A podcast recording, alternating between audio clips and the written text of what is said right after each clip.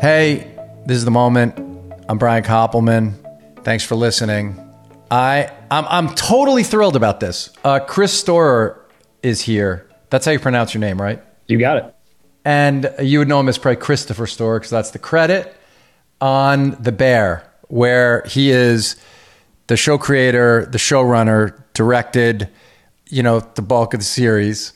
And uh, really, dude, that show is it killed me. You know, Amy and I watched that show, and I told you this. We watched it. We wouldn't allow ourselves to binge it in a day. We did it the all the episodes over probably like a 10 day period, but we basically watched one a day of the eight episodes. And we'd then think about the prior episode and talk about it with each other. And then I was talking about it with Levine, who was ahead of me on it and freaked the fuck out over the show and um, you and I had communicated over the cor- over the years, and you you know um, you've always been really nice about our work, and uh, your special lady friend means a lot to me. She's the best, yeah. and has been a guest on the show, and um, so I- I'm just thrilled to get to talk to you and share this this this time with you. So thanks for being here. Thanks for having me, Brian. I you know it's so funny we talked a lot about you guys. I know I've mentioned it's so weird to be. First of all, it's so weird to be on this. I listen to this all the time, and I think we talked about rounders it's like very specifically so much in the writing and creating of the show um surreal man i'm so i'm like even the fact you guys watched it means so much it's crazy i just i like couldn't believe it well i was so proud you know i because um Gillian had mentioned over the years, you know, sort of the, the, the way you watch the stuff or listen to the show. And so I knew, and I was so proud and happy for you when I heard the thing. And then, you know, you have that moment where I was like, God, I hope I love it. I hope it's as good as. That's the best. But then I just flat yeah. out fucking loved the show. I mean, you know, to me, your show and Paolo Sorrentino's shows are the two the two things of the last long while that just made me really wow. sit up and, and reminded me both shows in different ways, like kind of reminded me why we do these things because it's for those moments when something just grabs you and somebody's makes the the piece that that feels like it is announcing them as an, an artist with a point of view that needs to be shared. And and that's what you did here, right? You you after years of, of working in the business, which we're going to get into. Yeah. I mean, this piece feels to me like it, it's it's your point of view about the world told through the metaphor of um, this kitchen and these people. Wow. Yeah, I mean that really means a lot, Brian. I it, and it really it's so funny too because it is really personal to me, obviously. But the thing that's always so surprising is what other people take away from it and what other people sort of recognize in it. And of course, well, no, truly. And I know that sounds so silly, but it's in this case, it's, it's real because I think, you know, anytime, you know, anytime someone's making a show about a restaurant and I know people have tried and I know that it's very difficult and I know that the um, track record's not like great just, just cause I do think it's hard to get these things right. And, I can't tell you how many of our like mutual friends of ours, Brian, were like, "You're gonna get fucking cooked if you make a chef show, dude. Like, don't do it, dude." I mean, the fact that you just said cooked is so embarrassing. That pun on the moment is so embarrassing. Oh, That's forever. You made that pun. No, no, but I mean, like, truly, truly, forever. Like, I like it's, but it's it's so ridiculous, but it's absolutely true that like you're gonna get absolutely yeah destroyed, destroyed. And I think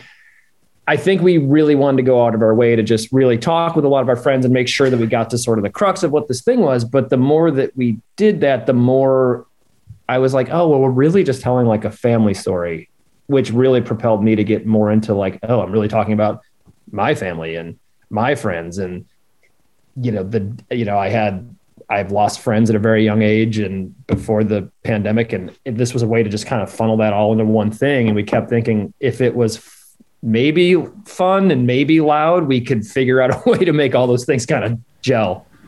Well, it's suffused with that um, awareness of death, not not not just Michael's death, but it's just suffused with the you know with mortality as the greatest as the greatest art is. And you're right about the challenge of making a show that deals with these issues. I mean, Levine and I have up on our wall uh, a still uh, that is that shot from the Bradley Cooper movie that just says "apologize to the turbot," and and we saw how much they wanted it to be great, and they just couldn't. It's you know such a hard target.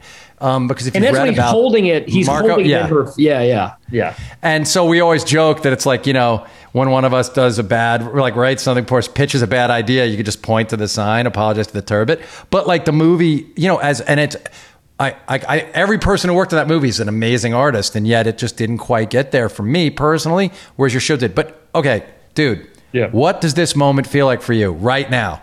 You Well- are the toast. Listen, let's just say for a second, you're the toast of the town. Like this did happen. Like you went from a working producer who'd been around great shit, got nominated for awards, like really important work, but you have blasted out off now. The rocket ship is taken off, and I, I have to uh, know like how are you processing it? What are you letting sink in, and how are you reacting to it? Well, first and foremost, not well. Just because, Yeah, well, because you know, I mean, look, man, it, Brian, I know you've been there too, where it's like you make these things, and especially now, you you you don't really know who's watching it or how they're watching it. Like, it really meant a lot to me that that you that you and Amy were watching it, sort of like as a regular TV show, and I know a lot of people are are burning through it, and you know, over the course of stuff we've worked on, you know, like we always get excited about projects and we're like, oh, this is going to be one that a lot of people are going to see. And then you get that report Monday morning that you're like, well, no one in Ohio saw it and no one in New Mexico saw it. And Yeah. so it's probably going to lose a lot of theaters very quickly. And you're like, fuck. I think the greatest thing that happened with this is the day the show came out, I got COVID. so I got knocked the fuck out for, and like, by the way, it sounds ho- truly horrible, but I was like, man, COVID is brutal. Like it, in a way that I hadn't, I'd avoided it for two and a half months. And Right. obviously, No, two and a half years. You'd two and a half years, excuse me, two and a half years. And I think it was this thing of like, God, it's it's destroyed this country. It's destroyed so many things. And even when you were talking about mortality, you know, one of the things that we kept thinking about in relation to the show is I had so many friends lose their businesses like through this that Right. that we were like, Right. fuck, there is this other now fear of death of losing your business. But to answer your question, when the show came out, it was so like like I don't have Twitter, thankfully, so I don't I didn't get to read any of that stuff. And the thing that started to feel really nice was that cooks and dishwasher, like people I known had been reaching out that were like, this part felt really right to me, or this part felt really right to me. And and I knew that we had connected a little bit on that way. And by the way, I'm not saying we got it all right. And I know we took liberties with stuff and you know, but Yeah, who cares? Don't worry about but, that. But no, no, but I'm also, you know, the thing that's true, the, the thing that's real is like I immediately go to the place of we I think we delivered a responsible package for the most part. And I think we'll be able to do it again. And that's like a true sign of success for me. And I have to do everything in my power to not look or read or listen to anything else. And, you know, thankfully I've been uh helping a friend of ours with with his movie that's getting off the ground. That's like a low budget thing. And it was weirdly crash landing back to earth that minute where you're like, we had a huge success, and then you're like, fuck, now we have to go right back into the indie world of like, so the, well, well, sure. You said a lot of things. there. I mean, you you know that the sort of the notion that oh, we delivered our, you know this package responsibly, and I know we can do it again. But I also, when I saw the second season was greenlit, I was thrilled as a fan, and then also had the thought of understanding the existential crisis you're going to find yourself in a bunch of times, oh yeah, I can't. and Writing it already, of course. Yeah. And even though you know what you kind of want to do and where it is, Yeah, yeah. like having to carry it off with now, as opposed to in total anon- anonymity, feels, must feel daunting.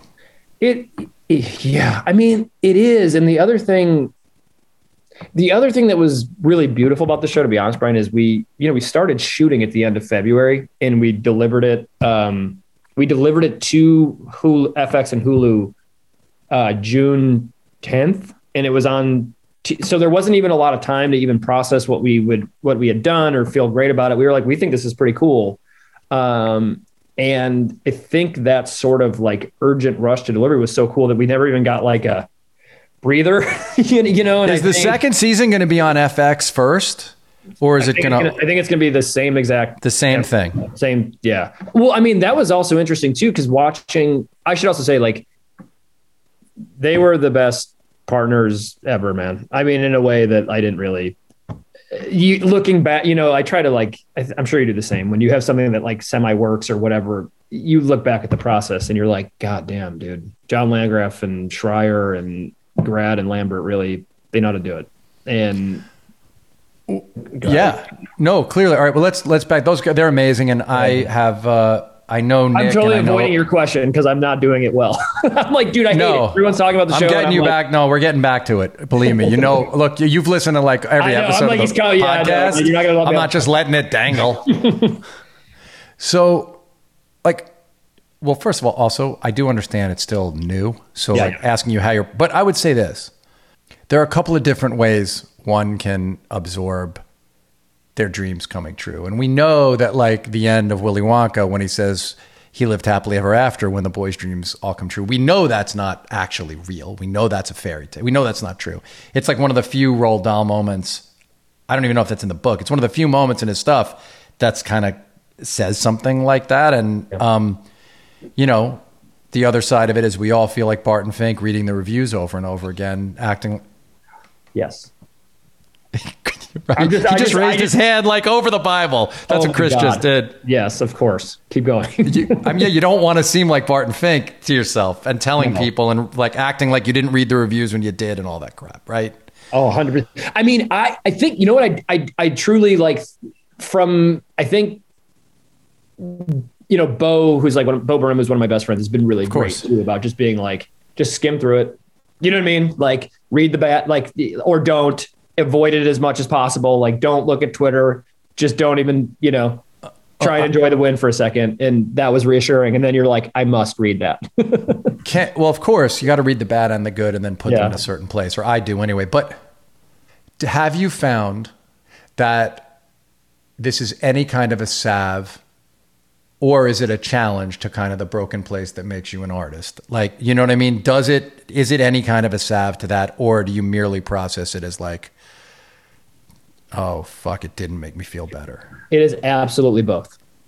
It is absolutely both. And it, in, Talk about that. Yeah, I think the thing, because on one hand, you're you you you can't help but be really grateful that like I've had, dude, I've had so many shows in movies just fall apart and explode last minute in, in like spectacular fashions that you're like, you know what, man, we had a great time making this. Like truly, like the cast are some of my best friends. The crew we've worked with for 15 years. Like that's the stuff that I'm like, just keep focusing on that. That was awesome then it comes out and people connect and you're like fuck this is rad like even the people who are like fuck this show are still like oh Ayo's pretty great you know what i mean like which is awesome She's incredible. oh she well by the way she's i mean i could she's one of those people I have I've rarely seen an actor that smart. Like a, who- an actor, she is uh, an incredible. What a gift to be able to portray that level of intelligence and feeling. And Yeah, what and a I- great job you did directing. But go ahead. So people engaging with it. Talk about. yeah that. and i think the Yeah. thing that's interesting is you know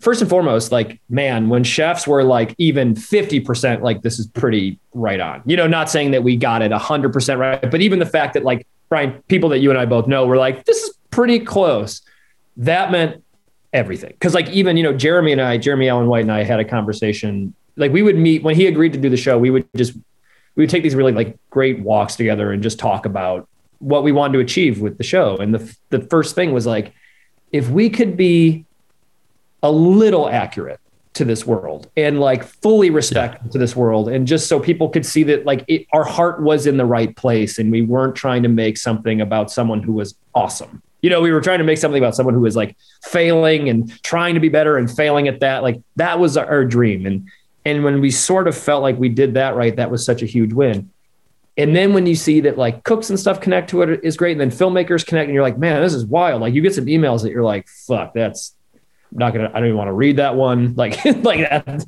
You see a, you know, you know the feeling when you see a name pop up in your email, and you're like, I'm gonna save that till I'm ready to process. Yes, what it's gonna feel and, like. and and then and then uh, um, and are you able to take those things in I'm for getting a second and understand?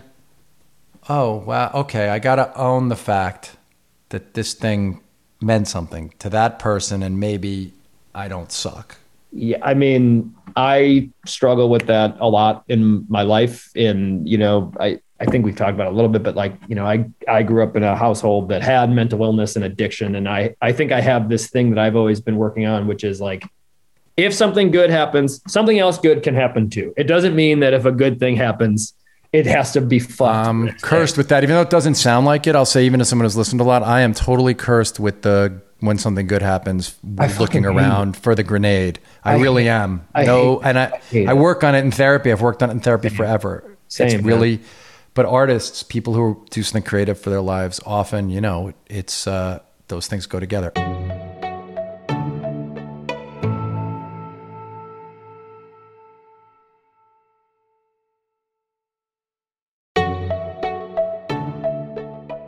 Okay, but let's talk about this because people, yeah. um, until now, probably just know you as Gillian's Walker. So yeah. uh, let's. Um, so let's just. I mean, I know how much you've accomplished. I'm just fucking around.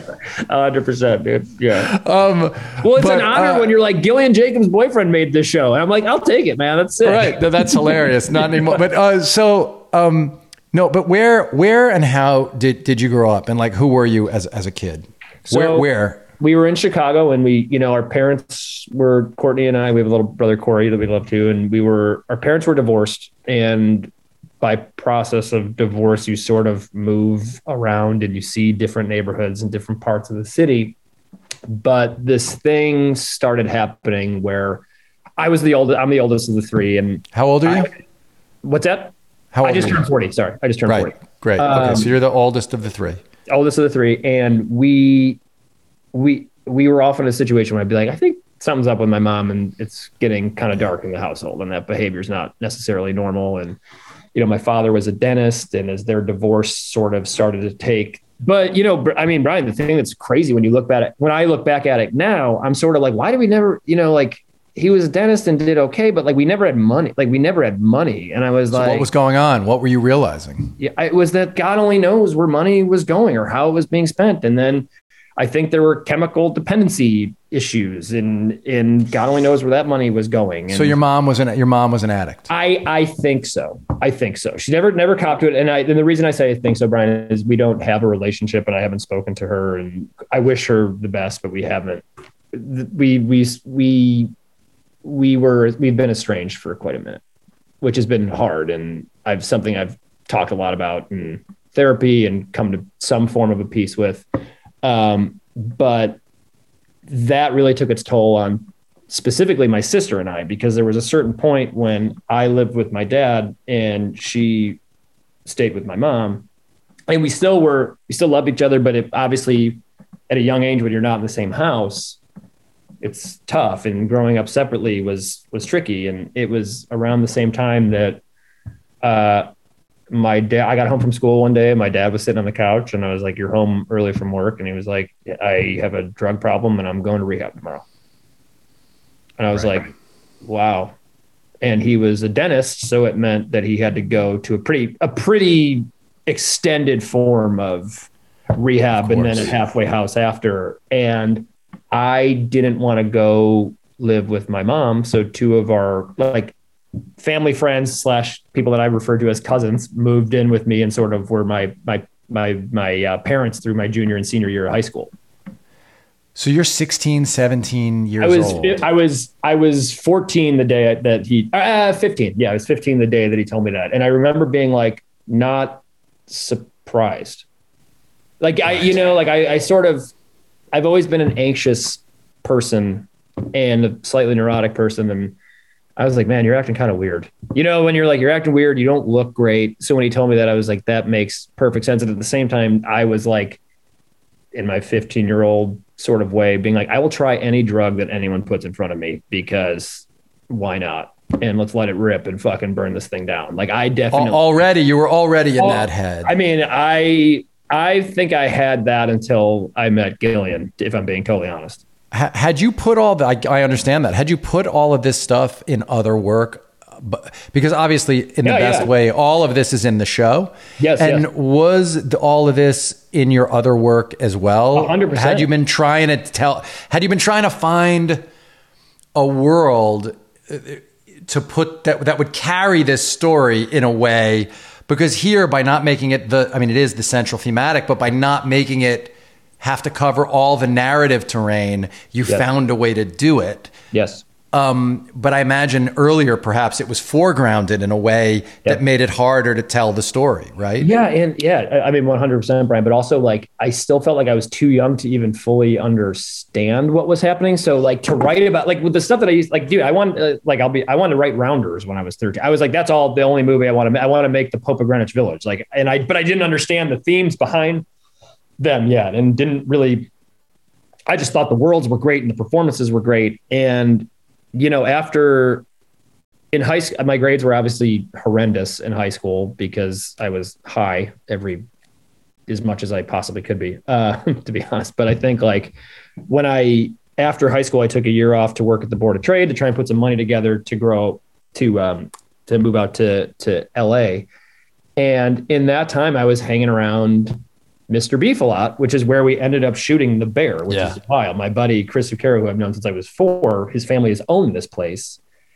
And it was this crazy thing where we would walk in and you know it's in river north chicago which is like this beautiful neighborhood but it's sort of like lost in time like they have a giant parking lot and there's a sign in there that says it's 1988 in here it doesn't matter what year it is out there and that's definitely the spirit and weird shit would happen in there all the time you know i mean it was just like yeah, of course. fun- No, of course. I mean, you know, you you you've mentioned Rounders a bunch, and obviously the relationship with with Richie, and it has a lot of elements of that. And that we, you and I talked about yeah yeah how, what, what's also wonderful about you, like Mr. Beef, and you noticing it and being around that place is like, you know, the movie Dave and I were really inspired by the most was Diner in the beginning. I mean, Diner is what made us want to do this. Eh, Like Diner, I mean, a lot of different pieces, obviously, but Diner, in very specifically, was the relationships in Diner and the way in which these young men had to process the world and become people instead of, you know, um, and in the way that it was something you could watch over and over again and quote was all that we wanted to do. And then Pope of Greenwich Village was like the most immediate analog, even more than Mean Streets for us. And because of what the stakes were in a way, and because of the specifics of the relationship and the lack of religiosity, Mean Streets essentially a movie about Catholicism on some level. and guilt and all So- that yeah Yeah, guilt. I'm saying all that stuff where, where you know, which wasn't where the thing for us exactly. Uh, much as we all love Scorsese the best. Um, so you're around this, and in a way, you're, you know, I see the, I, you can see the echoes of all of that. Like I understand because you've said it uh, many times about the the influence of, of Rounders and other pieces, but but I see Diner in there too, coming Oh, through, totally. refracted through this other stuff. You know? Yeah, I mean it's it's interesting too because like you know, in that same year when we were hanging out with with Chris and Mr. Beef, we this this funny thing would happen where um, the clientele in that restaurant at that time was so wild. You know, Jeremy and Ebon and I would laugh about this all the time. Like you would walk in and you would see you know, not only just like the like everyone from the neighborhood that would come there and people, you know, all the workers on their lunch break, but you would see Roger Ebert. You would see like Mike Singletary. You would see these Right. like like you'd see these like Chicago. You'd be like, holy shit! I remember like the first.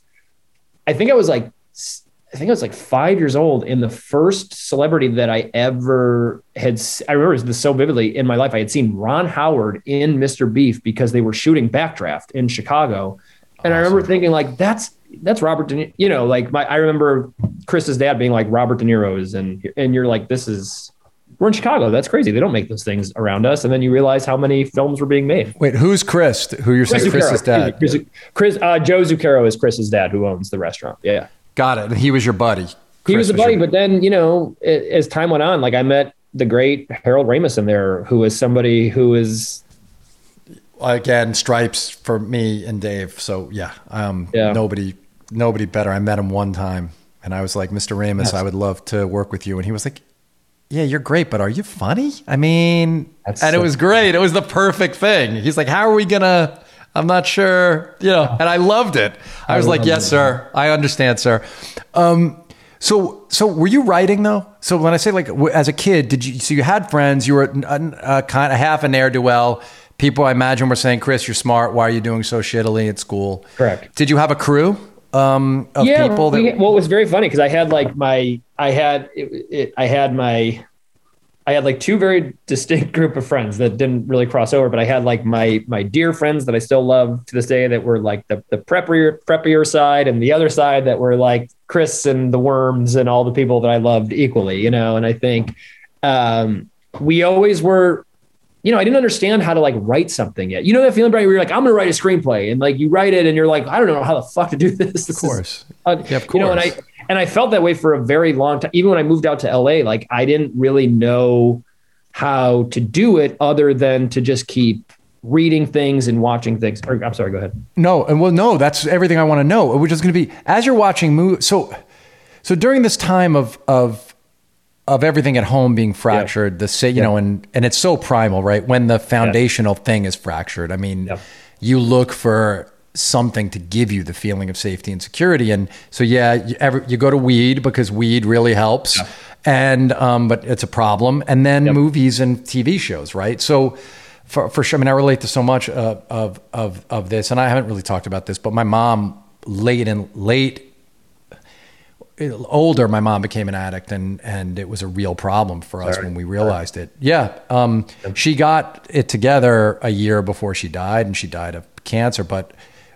But she had a bunch of really bad years, back surgery that led to addiction, and I, so I, I was later. I was formed. I was eighteen or nineteen, so I was a fully formed person in many ways. But it is, it takes years to untangle. So Yeah. talk through what did you what were you reading and what were you watching really because i see so much of it show up in in the show like i you know i texted you that i loved the little odessa reference it made Oh. me so happy You're the only person that got. I, I, it's so funny, man. I thought I played it on pretty thick with my James. so Gray thick too. Yeah, yeah. you lay it on so thick Well, here, but here's the other thing. Like, talk. This will answer your question so quick. Like, when I, so yes, it was movies, but it was also, um, you know, when my the when my like quote cousins were taking care of me that senior year, we started going through everything, and like one of the first movies that like really kind of surprised I, I I related to in such a way that I was surprised by was Terms of Endearment, it, which was sure.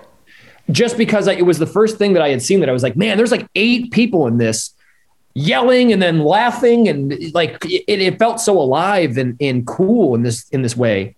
And um, you know, my my my cousins were like very they were like, you know, indie cool cinephiles. And they're like, you gotta watch. They're like, all right, you gotta watch Jim Brooks, and then we're gonna watch Little Odessa and Quentin and like all that shit that was coming out. So it was funny that I thought like Little Odessa was the biggest movie of all time, only to find out years later that I was like, it kind of like went under the radar of a lot of the the Quentin stuff, uh, the Miramax stuff that was happening at that time. because it's not flashy movie No, but holy shit, you know, Gillian and I just watched it again pretty recently. Brian, it's it it's it's fucking great. so james gray is a he's he and i've been very friendly for a long time um we're not like close friends but we're really friendly for a long time and i think the world of james uh Yeah. he's a genius and uh little odessa his first movie is just it's an, an amazing thing if people haven't seen it and the cinematographer Tom Uh-huh. Richmond just died this last week, and and uh, he was a very special dude. He You guys worked with him a few times, right? A couple times, yeah. He was Yeah. great. Three, a bunch of stuff over the years, and and loved him. But yes, but that reference. So, but but your show is just packed with those kinds of things, and obviously you know my stuff, so you know how much I got off on it. Um, Yeah, yeah, yeah. So you're watching those movies, and are you watching stuff more than once, or are you going Oh, yeah. through I stuff mean, over I- and over again? over and over Back then. over- Yeah, I mean, it was interesting too because you know when you want to be like a young, cool cinephile and you're watching these movies and you're like, "Oh, they're cool. I don't understand it." you know Yes. I mean? So, like, at least for me, I was like, "All right, Yes. I'm going to watch High and Low a bunch of times until I'm obsessed with it," and then it happened. And then I was like, "I get it. I feel smart. It's awesome." You And know? then are you flipping? Are you watching Melville's films too? Like, Yes. are you? I'm When do you get all. turned on? When do you get turned on to that stuff? Uh, honestly, through James Gray, like because it was like it was sort of explained to me that I still don't quite understand that he's like an American filmmaker that really is treated like a foreign filmmaker. Like it's like he. I well, he's a uh, Visconti is his obsession. So like oh. Rocco and his brothers is what James's obsession is. There's a right? lot of Rocco and his. We use the score from Rocco and his brothers a bunch in the Bear, and it, it- which is heavy, but it's like I don't know. I you know I I I loved all these things so much that it was sort of like all right, if I'm going to put all my favorite bands and all my favorite movies in sort of one thing, like this is I'm only going to probably get to do this once, and this will be that. And what were you listening to? Because you're clearly as obsessed as I am with music. I love the soundtrack. So- you know, you did what we do, which is you pick the songs yourself. Tell me about that. so a lot of it goes back to those that my cousins taking care of me my senior year of high school because you know I sort of um, I worship you know like all through high school I worshipped Rage Against the Machine and Wu Tang was my that was everything to me but then they were like cool now you're gonna listen to REM and because that was their favorite band. And in the in the course of about a week I became a a, a worshiper of Michael Stipe. And they they shot they shot to the top of anything. I mean like I met Michael Stipe once and I, I I'm not like a starstruck person. And I was like oh my god. It It's impossible to talk to him, man. I mean, it's impossible. I, like, I- and he was so he was so lovely and like looked like he was like so hot and fucking ran. I was like, dude, like he had like a suit on. I'm like, get out of here. But uh, he, um, I, I had started going to see them because this was uh, right when I got really into them and started deep diving their back catalog. Up had just come out, which I know some people had thought was like a failure, but I was like, this is rad and weird and and cool. So backtracking through all the uh, all the REM catalog, we went and saw them at the uh, at Tinley Park in Illinois, and a new band Wilco was opening for them. And Amazing. then I was like, oh, now I love them too. And and through Chicago, I've gotten to know the legendary Susie Tweedy, who's just the fucking greatest in her family. I mean, that's just yeah. What a great. I mean, what an amazing thing. So that music, and then getting to use that music in in in this must have felt great for you. it was great sort of- and I, you know it's funny too because i know a lot of I, I read a few things that were like oh they're pandering to chicago and you know i was like dude if we shot it in la it would still be wilco like that's a big part of who i was and how I did grew not. There's no pandering going on. That's that's but, but absurd. it's interesting too because i could feel like oh they put chicago artists in there but you're like no those are just that's what i really like listening to and yeah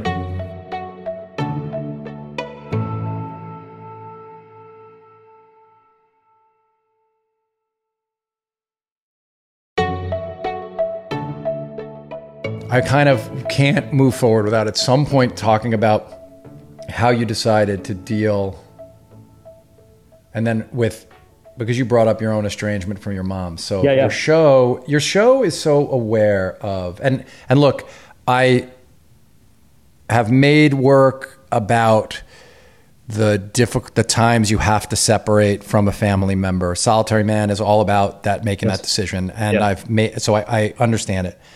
But your show is so much about the passage of time and Yes. the the the price we pay for those kinds of estrangements uh, at some point.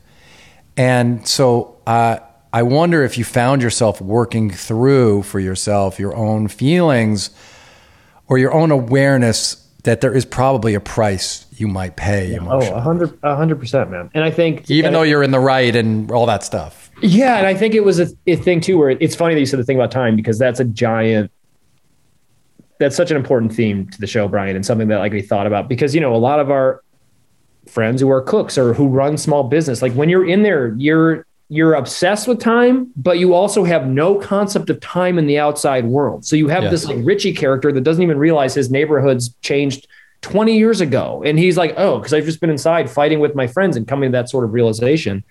And I think for me, you know, when my parents got divorced, one one thing that was actually we- uh, helpful about the the court system at that time was that they made me go to a therapist because I was Right. uh, four, uh, uh, 13 when they started, and I was terrified and I didn't want to do it.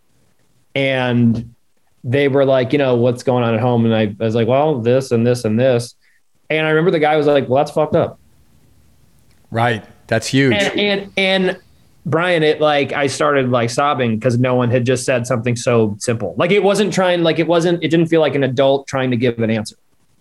It wasn't, or like someone trying to figure out what the thing was. It was someone just being like, "Yeah, that sucks." And I and it like I was like, "That's I think what I needed to yeah, to." it released you from the guilt and let you sort of move forward. Yeah, and Um, yeah, And had you dealt with it, but so so were you consciously obviously the sister relationship was conscious uh, Oh, and yes. and your estrangement from your brother and all that stuff allowed you Yeah. you know you being able to put the mom thing into that Yeah. but was it all super conscious were you fully aware that you were telling versions of your own story in this Yeah. Oh, 100%. But I also think, um, to me, it felt pretty healthy because I don't think I would have able to, I don't think I would have been able to write about it had I not felt like I got to a good place with it. And what I, what I mean by that is like, you know, we, tr- like my family and I, we've all tried to be together and it just doesn't work. And it's hard and it's painful.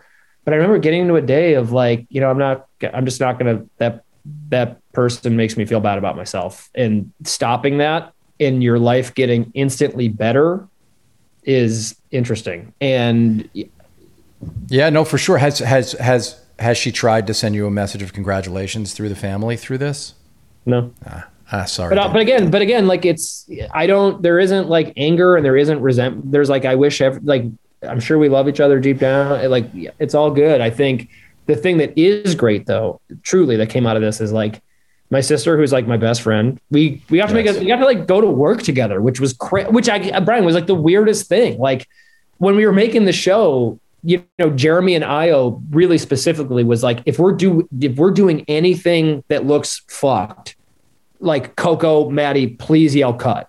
You know, and it was like insane to be on, and we we totally gave them that power, and it was like so funny to to hear my sister in her horrendous Chicago accent just be like, "Cut, guys."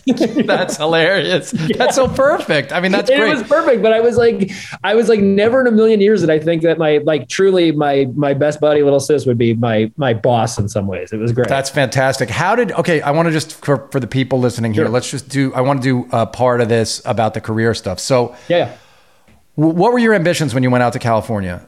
What did you imagine you were going to do, and to what be was totally honest, man, I didn't know a soul, and I was like, I didn't have a car, which was the stupidest decision to ever. And I was like, maybe I could just like work on something, you know, and Yes. get on a show. And I was an assistant in a couple rooms, but um, I had ended up really. It's kind of strange. I worked in the office of Fred Segal, which is his clothing shop in Santa Monica, Yeah. for a giant vintage collector, and I ended up working in a. Uh, uh, for a vintage like Levi's and in Ralph Lauren distributor for a while, and it was such a cool job because I learned about fashion, and you, it sort of turned into a paying job. And as you know, when you're starting off, there, like that's the other thing. Like someone asked me for advice the other day on how to become like a. I'm like, I it sucks. Don't I have no idea, man. I have no idea. I'm I'm privileged and lucky, and I'm fully aware, but like.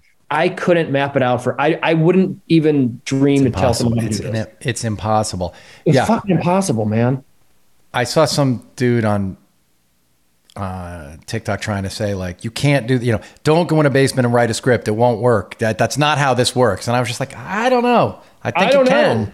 I maybe you can. Nobody, we don't know how it works. Like we don't know. But so you go out there and you just wanted to work in some way. You, you didn't work. have an idea at that time to be a writer director specifically. I I mean, I did, but it also seemed like Brian to like eh, honestly, but Courtney has a similar story too about just becoming a cook, where it's like it didn't really seem like tangible. You know, like a cook, like you can become a cook, but you're like, and then you open a restaurant and that sucks and it's horrible, and like then that falls, or like you're like, but maybe I spent all this time on this and yes. I, you can't make money because like you know I had I had a couple like filmmaker friends from Chicago who had like made a commercial and or whatever, and I was like, wow, you guys hit it huge, you know, and, Right, and no, of like- course they did. By the way, I mean they did. hundred percent. And I was like, maybe that's something I could do. And as I was working in this like sort of clothing business, which was awesome, I started to make money. And I was like, man, I sort of accidentally found a found a job.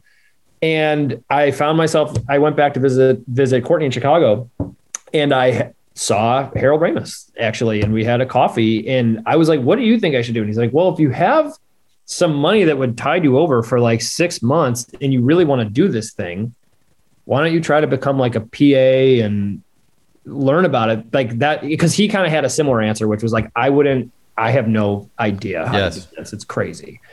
Um, so I quit my job and started to PA as much as I could, which led to like directing some commercials. But in that time, I had worked for a couple directors who were uh, crazy, to put it lightly, and and were heroes of mine. But also, I was like, oh, that's probably how you shouldn't do that.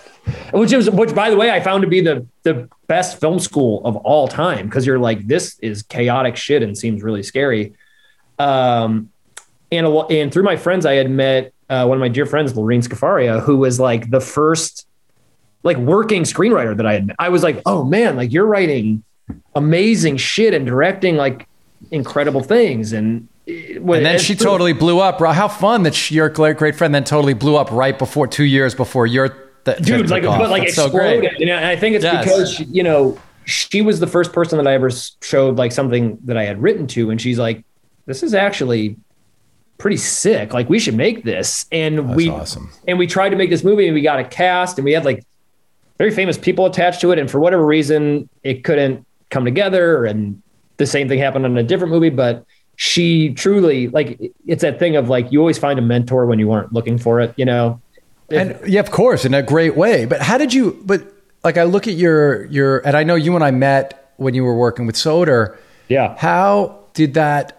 Because it is a, it's not like you got sidetracked or derailed because you're working at a very high level, getting to make these huge stand-up comedy specials for HBO is a big deal and all that yeah. stuff. But and I, I got to get talking about Bo because I have very specific yeah, questions yeah, about yeah. the way you guys work. But how did you go from this that place to becoming like a real working director and, and, producer, just not on your own stuff exactly? So what happened? So so first and foremost, like so many I mean, it's so funny, man, because I think people were like, "Oh man, he hit it out of the park with the bear, and it's his first thing," and you're like, "Not even close, dude." Like, you yeah, no, I've been working for 20 years, trying for 20 years, 100. percent And like, I know you've been there too, man. Where you're like, "Oh, here's a, like a like you know, here's like a fun pilot, and like I maybe we could get some money for this," and and that happened. Like I I found you know through this script that Lorene had sort of showed a friend, of, like in classic fashion, goes from a friend to a friend to a friend, and then an agent reads it, and then your agent, the agent's like, "Ah, this kind of sucks actually," and go back to the drawing board, and then you know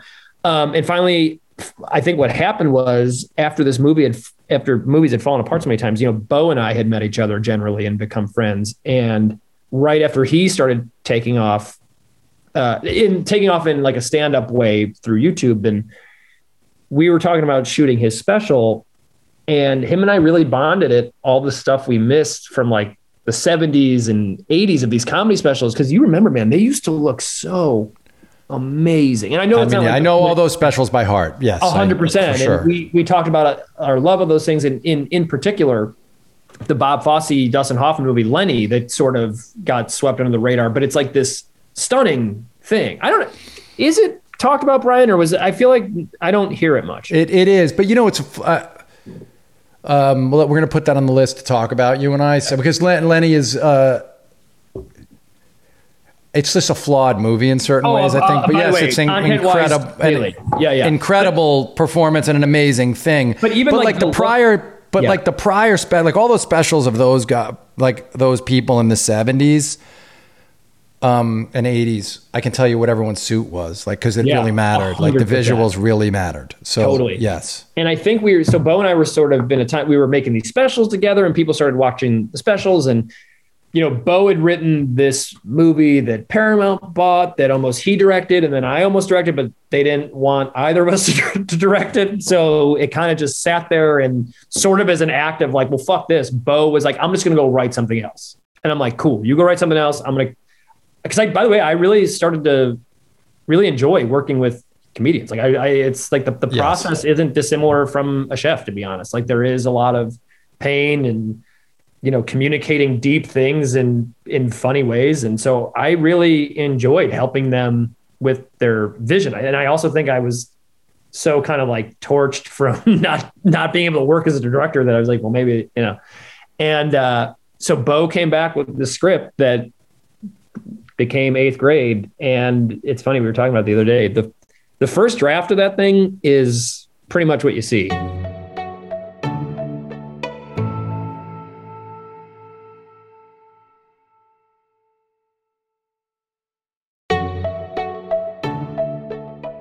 Well, I, this is what I want to ask you. So, Seth Godin and I talk about this in this podcast all the time, and in real yeah. life, constantly argue about. Uh, by the way, I've been reading a lot of his stuff because because of you, man, and it's he's great. No, he's just great. Shit, yeah, really a brilliant man. But here's the thing: like we're at one point where Seth and I see it differently, kind of. Um, is like the, what the effect of that kind of genius that Bo Burnham is has because he's a fully formed artist at a very young age. He was a fully formed artist. It's like uh, a miracle. It's a miraculous thing. What Bo, Bo's, you know, I'm, I'm sure he told you, but I mean, way before he was famous, Levien and I met with him to see if he'd want to play the lead in something we were going to do. Mm-hmm. Um, and it, the movie didn't end up coming together, but like we, it's the same kind of thing where that movie fell apart. Yeah. But I like my kids loved him really early, and so yeah. I locked in on him. Yeah. And he's a genius. Yeah. And so, what is the effect? You know, whereas the rest of us, I mean, you're a brilliant person and no, you've no, made no, this but brilliant I, but work. By the way, by the way, Bo Bo's a once in a generation genius. He is. And and what is it like? This is what I was going to ask you. That can be inspiring, but it can also be chilling because for mortals, it's like, fuck, I, you know, that guy's a yeah. genius. Yeah. So what's yeah. that? What is well, that like? The thing that's so, and I, he's like my brother, and I love him yes. pieces. But he is one of these people that, um, it's sort of like when you hear about Michael Jordan, how hard he works. I think that's awesome. the thing. People don't realize like he doesn't, awesome. it's not like, like Bo is one of the hardest working people that I know. And that's the aspect of him that is contagious that you're like, that is admirable. And that is like, and I think him and I really, uh, truly our friendship like bonded because we have that, like, he is someone that's 15 minutes, like he is on time. He is responsible. Yes. He is polite. Also, he is more collaborative than I think people realize, which is which is what I found in a lot of the more brilliant people that I've been lucky to be around. Like he is, but for me, you there is that thing that you're like, motherfucker, you just went in your like you know like when he when the he first did, draft, you're saying, yeah, no, like when he did Inside. Which he yes. did all himself, and you know, like me and Josh Senior, my partner, were like his like accountants. You know, like we helped him just like literally because there was so much. I think there was just so much stuff to be cleared that we sort of were literally like his assistants at the end after he finished it. When he showed it to us, because again, he's this, he will disappear. Right. And be working on something. And he showed us that. I was like, you son of a bitch. Like, I cannot fucking. Because by the way, it was a course, it was like, that's eh, this thing. I don't know what it is. And you're like, it is perhaps your masterwork. Right. I don't like it. He's like, what did you think? And I'm like, what did I fucking think? Like, who am I to even dare to, you know? Well, yeah, right. No, it must be. But working on eighth, let's talk about eighth grade for yeah, a second, because yeah. that movie was so. I mean, I've told this story, but it is true that it was one of the greatest nights for us. My family all so we cool, all man. went to see it together. The four of us. We came home. We sat on Sammy's bed. We're all grown. You know, everyone's kind of grown up at that point. Maybe Anna was just her last year of high school. So we just sat on Sam's bed, the four of us, and talked all night long about the awesome. movie and about life. We talked like all night.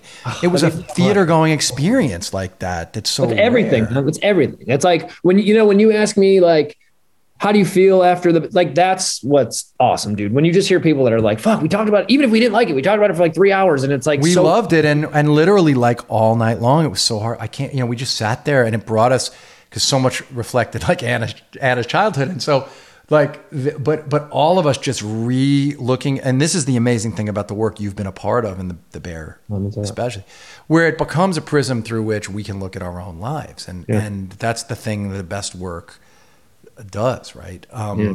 and uh, i'm sure you're hearing that from all over the place and from the chefs and yeah. it must be very rewarding in some I mean, way it, it, it is it, it's totally rewarding but the thing that's like the and it, it, it it's great. But the thing that's even better, I think, is eighth grade was obviously so important, I think, to all of us that worked on it, because, just because it was really hard, but also, man, it was like the best time we've ever had doing it. Yeah, you produced that movie. That was your movie with yeah, yeah, Bo. Dude, the was, two yeah, of you it was, making it, was, it, together, really. Yeah, yeah. And it was and it was interesting because Bo had such a vision of how he wanted to do it, man. Like, I mean, like it, it's like that's when it's exciting to be a producer and like, obviously, Bo's like, you know, my, one of my best friends, but he's also like, as a filmmaker, he was like, it can't be famous kids. It can't be that. Like, he right. knew he had all the parameters. And we were sort of like, you know, me, him, and and uh, our, our one of our other best, Eli Bush. We made it together, and we were sort of like, how do we force this giant square into this little circle, you know? And we just went in it. We went into the essentially northern New York and Nyack and just figured out how to do it. But every step of the way, the process was just so informative to it. like the way we made eighth grade really turned out to be the way we made the bear. But I would think a challenge that makes sense. But I would think a challenge for you might be, even though you and Bo know your contributions as a producer in making this stuff, because he's a genius and is known as a genius in this yeah, yeah. work. How did you go about then going? Well, I want to fuck. I think I want to make stuff that's like from really inside me. How did you begin the process of not marketing yourself, but of like yeah, yeah. really reintroducing yourself to buyers, to Landgraf, yeah. to Nick Grad, and say like, "Hey, I'm a, I, I'm a storyteller myself." How did that happen? I think I think the. I mean, it's funny too because a lot of people have asked me like, "Why did you work on other people's stuff?" Or you know, I know that's not what you're asking, but I think that was the what people have said, and I I I look at it like, dude, I'm one of the luckiest people, honestly, Brian, in the world that four of my best friends happen to be. I mean, whether it's Lorene, Ramy, Jerrod Carmichael, right. or Bo, I'm like, holy fuck. And then not to mention, you know, Gillian is one of Gillian is truly one of the my my lovely, lovely Gillian is like one of the I think smartest human beings I've ever met to the point where I, I don't understand some of the words that she uses. like, she is amazing. And honestly, like yeah, she's amazing. Like literally, you know, when you guys were on your trip, we were texting, and I I told her to read a book, and she fully read the book. Did exact like you know, fully just not like I was Brian, like. Not only did she read the book, it was like, oh, you read the book and retained every sentence in the book, and like, uh, yeah, I was like, I think yes. I, oh, yeah. Uh, she's but, amazing. Uh, but, but so but, go ahead. You were going to say you have all these people no, in your life because like I'm around these smart people. It I it it honestly really became less about me and like dude, I want to learn. Like, for example, Jerrod, I don't know if you know if you met Brian, but he I don't know Jerrod, but I mean his, he's another look. All you guys are fucking young geniuses, no, no, but, Jerrod right? but it is true. He's like from another yes. planet where yes. he is um, one of the most supernaturally gifted, I think, human beings that there is. And but with that, there's such a specific vision. And like Ramy, even on our other show, Ramy, he had like such a specific viewpoint of how he wanted to make it. And the thing that also happened on eighth grade that I think was really special that I think about a lot in terms of partnership and being responsible to people letting you make things, which is, by the way, which is really important to us, man. Like I always, I, we really pride ourselves on being good partners because I think it breeds independence on both sides a little bit. You know, like I think you'll trust us with this vision if you know we're if we're if we paint if we paint if we play in your sandbox politely and and appropriately and i think on eighth grade it was this thing where like a24 was just starting out and they were just the greatest partners and everyone was in it for the right reasons so when i started wanting i think we had some goodwill from eighth grade and from Jerrod stuff and some of these specials and Ramy you know, I started talking about like, man, I've always wanted to do a restaurant show. Like I wrote it as a movie forever ago, but then realized like it's it's too hard to fit. And I don't want to, I don't, because I don't necessarily buy into that argument that like TV is the new move. Like TV is its right. own thing that's really special. And um, I was like, man, we'd have more time. And as I started thinking about that, I we had sort of been talking about some specials with FX and some comedy stuff to do. The great Kate Lambert called me, and we sort of like reverse engineer. She's like, well, what are you guys looking in the comedy space? And I was like, well, I've always, I've always wanted to do like a restaurant show. And I've, and she's like, yeah, why do those always suck? Right. And it was the smartest question. And I think that happened. And what I mean by that is like, as a group, they know the right questions to, yeah, to ask you. Cause they're not like, oh, maybe it should be this, maybe it should be this. It's like, well, why isn't it that? And it really speaks to the work. And I think like on a, on a personal level, you know, Eric Schrier, who's what really took me under his wing and like really taught me how to deliver a television show. Like he, like him and Landgraf, man, like what you hear about them. I really like John. I, I know John and I think he's amazing. And I know Nick and John both, but I know John, you know, I've spent time with him and talked to him about, I yeah. think he's but you, amazing. But I don't know Kate really. I've met her once, but I don't know her, but obviously she's awesome. And I got No, they're the best. But I mean, like, and Nick Grad's a made both. I honestly, they're great. They're terrific. Uh, and by the way, I don't even say that as like they made the sh- like truly like partners. But, but so what happened from there? So what happened? She's like, "Why does it suck?" You thought about it. Did yeah, you then write the pilot? Did you write the first episode on spec, or did you write it for them? Like they bought the idea. I wrote it for them. I wrote it for. I had to think about that for a second. I wrote it for them, and the thing that we talked about is like, you know, obviously I have all these personal issues that I want to get into, but also like you got to make a comedy and the thing that or a in these whatever comedy means in in 2022. And I think um, you know the world was obviously changing so much and things were just getting you know I don't know about you man, but I, I every day just feels so heavy and gnarly. It's like I yes. want to make something fun. And I know we get into heavy shit in the show, but it's still we really wanted it to feel alive and kind. Like even even though restaurants are toxic places and all this crazy shit happens, like we really want to get we, we really wanted to do something that felt nice. And as I was writing it as um, as COVID took over, I started zooming with a bunch of people just to meet like people I admire, you know. Yeah. And one of the one of the people that I had a great conversation with, and I don't even think he remembers, is the uh, the amazing Will Guidara, man.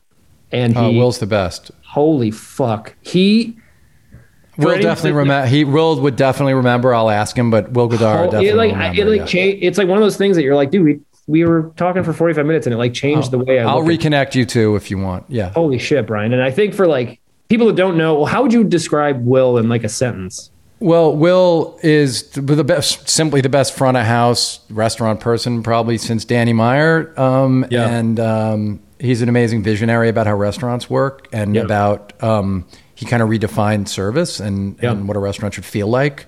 Yeah. Um, he's uh, incredible. He and his, his wife, Christina Tosi, are like an incredible power couple. Like you, incredible. they're like you guys.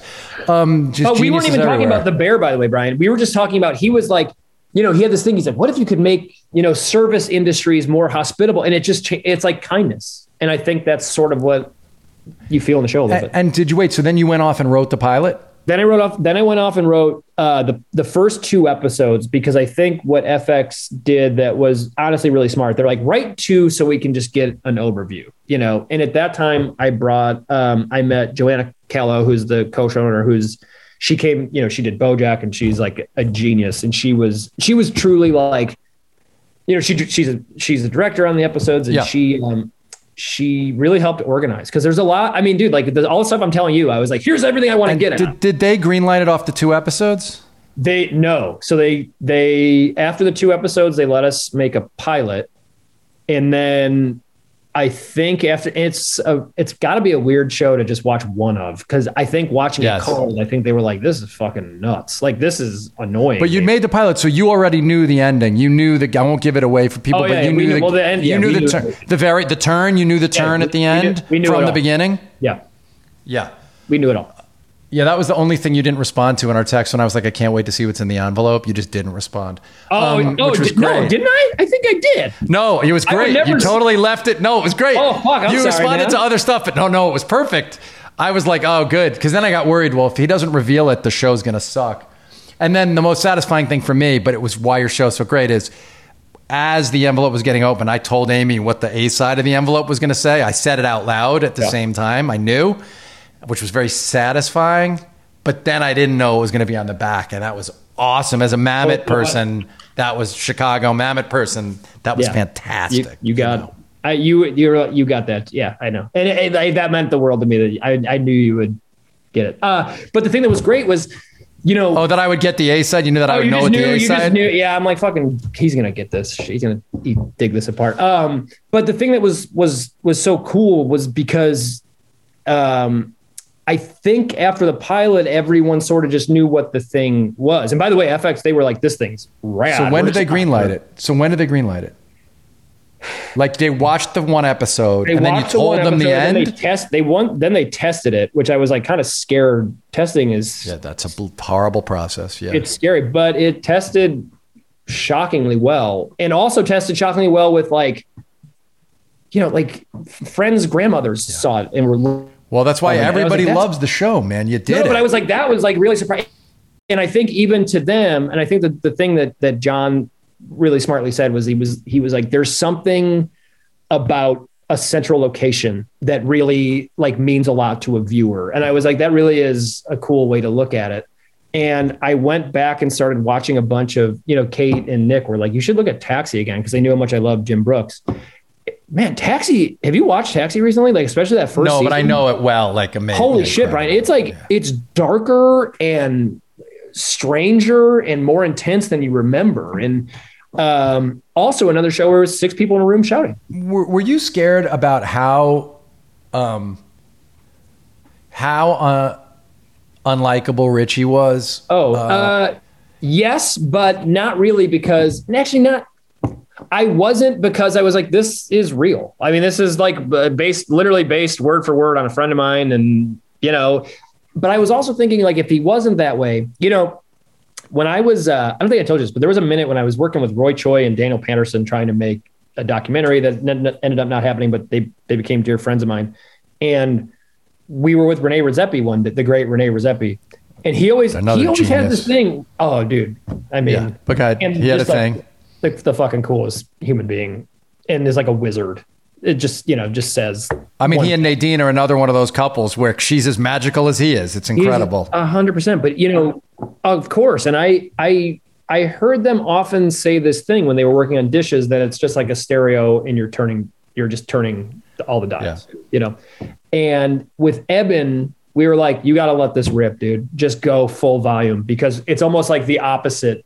It's almost like the opposite arc. We're going to start you at 100 and we're going to take you to one. Well, and then to build to his phone, you know, building to that phone call, uh, the middle of the night phone call was just really beautiful and, Oh, and a lot, great. and I mean, all these choices in terms of the action. I'm Well, we're fun- gonna, go ahead, Yeah, say it. No, I was going to say that the the one thing there's a lot of uh, a lot of our friends, a lot of our friends helped out with some voices in the show, and only a couple of them, only a couple of them have have seeped out. But Gillian is the voice on that call. I wondered where Gillian was in the show, and I wondered. I assume second season you'll find something great for her to do. But Hopefully, um, we'll see we'll see everybody again second season. I can't wait. uh, Gillian's got to be in there. Levien was like, "Come on, Gillian will be in the second season in some in way." I, of course, you have to do it. you'll, Um, see, you'll see her. Yeah. I, I can't I can't wait. So, all right, just to finish this up here, Please. I have so much more I want to ask you about. But we'll do it for the second season. Um, Can't wait.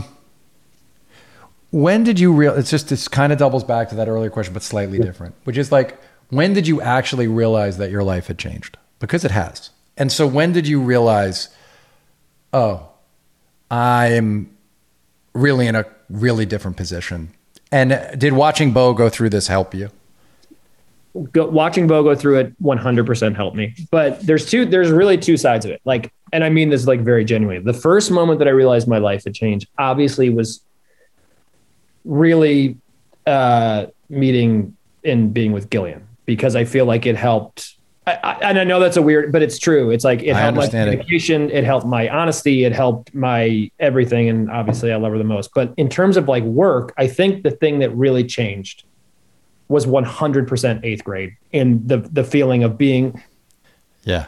got to do this. But then on the and then to go one step further, I think on the bear it was like I think we created a good vibe. I think we had seven hours were seven to five every day, and I think we had a really good time, and that is what meant everything. All right, that's a great answer. Chris Storer, as you said, these days have been heavy, these years have been heavy. And when and I Amy and I have had a hard time locking into um, new things to watch, like, you know, it's we've gone through our period of time. I we, I read this. um, Oh, there's an amazing book that you got to get that's coming out called Big Red by Jerome Charyn, who's this incredible old writer, and it's all about Rita Hayworth and the. It's Oh, just wow. incredible, and the studio system back then. It's the most amazing book. So like we did this huge Rita Hayworth run and and Orson Welles run, but we really hadn't been able to find anything current that we just loved, freaked out over together. And you know, like I say, Paolo's show for me. I don't know if you've gotten to watch it yet. It's, New Pope and I'm Young ready. it's, it's next up. Dude, you're gonna lose your mind. You I- haven't gotten to watch it yet, dude. You're gonna. I'm saving. By the way, dude, I'm saving it so I can like phone off, computer off, because everyone told me it's incredible. dude it's gonna you're not even gonna under as a director i mean you're not even gonna understand what a G, you won't understand it I can't like it's cr- insane and it's a litmus test too like if someone doesn't get that show Yeah. i got a hard time with it's like insane how great it Yeah. is and it gets better and better. Yep. it after the first episode it gets better and better. I can't wait, and the second season's insane too. But your show other than that your show man it is you achieved it. Like you did this thing that is so elevated and so human. It's so primal and also so um ethereally great and metaphorically great, and and um, you got it all the important stuff. And I'm so grateful that you dug this deep because to me, like an artist who will go that deep, it's why we do this, and it's like what I still care about so much as a as a fan, and it gets harder and harder to you know when you're younger you can kind of you can let stuff slide as a viewer. But the older you, uh, older i get the more i just need it to really deliver. Um, and like the shit really fucking delivers. So congratulations and thank you for that. Homie, I, I can't tell you how much that means for me, Brian. Truly. people find chris uh, he's not on the, the social media so much. You can find him on, on instagram. So find him there. You can find me wherever i am and uh, at brian koppelman. You can email me at the moment bk at gmail.com watch the bear if you haven't watched it yet. And um, we will see you next time. Thanks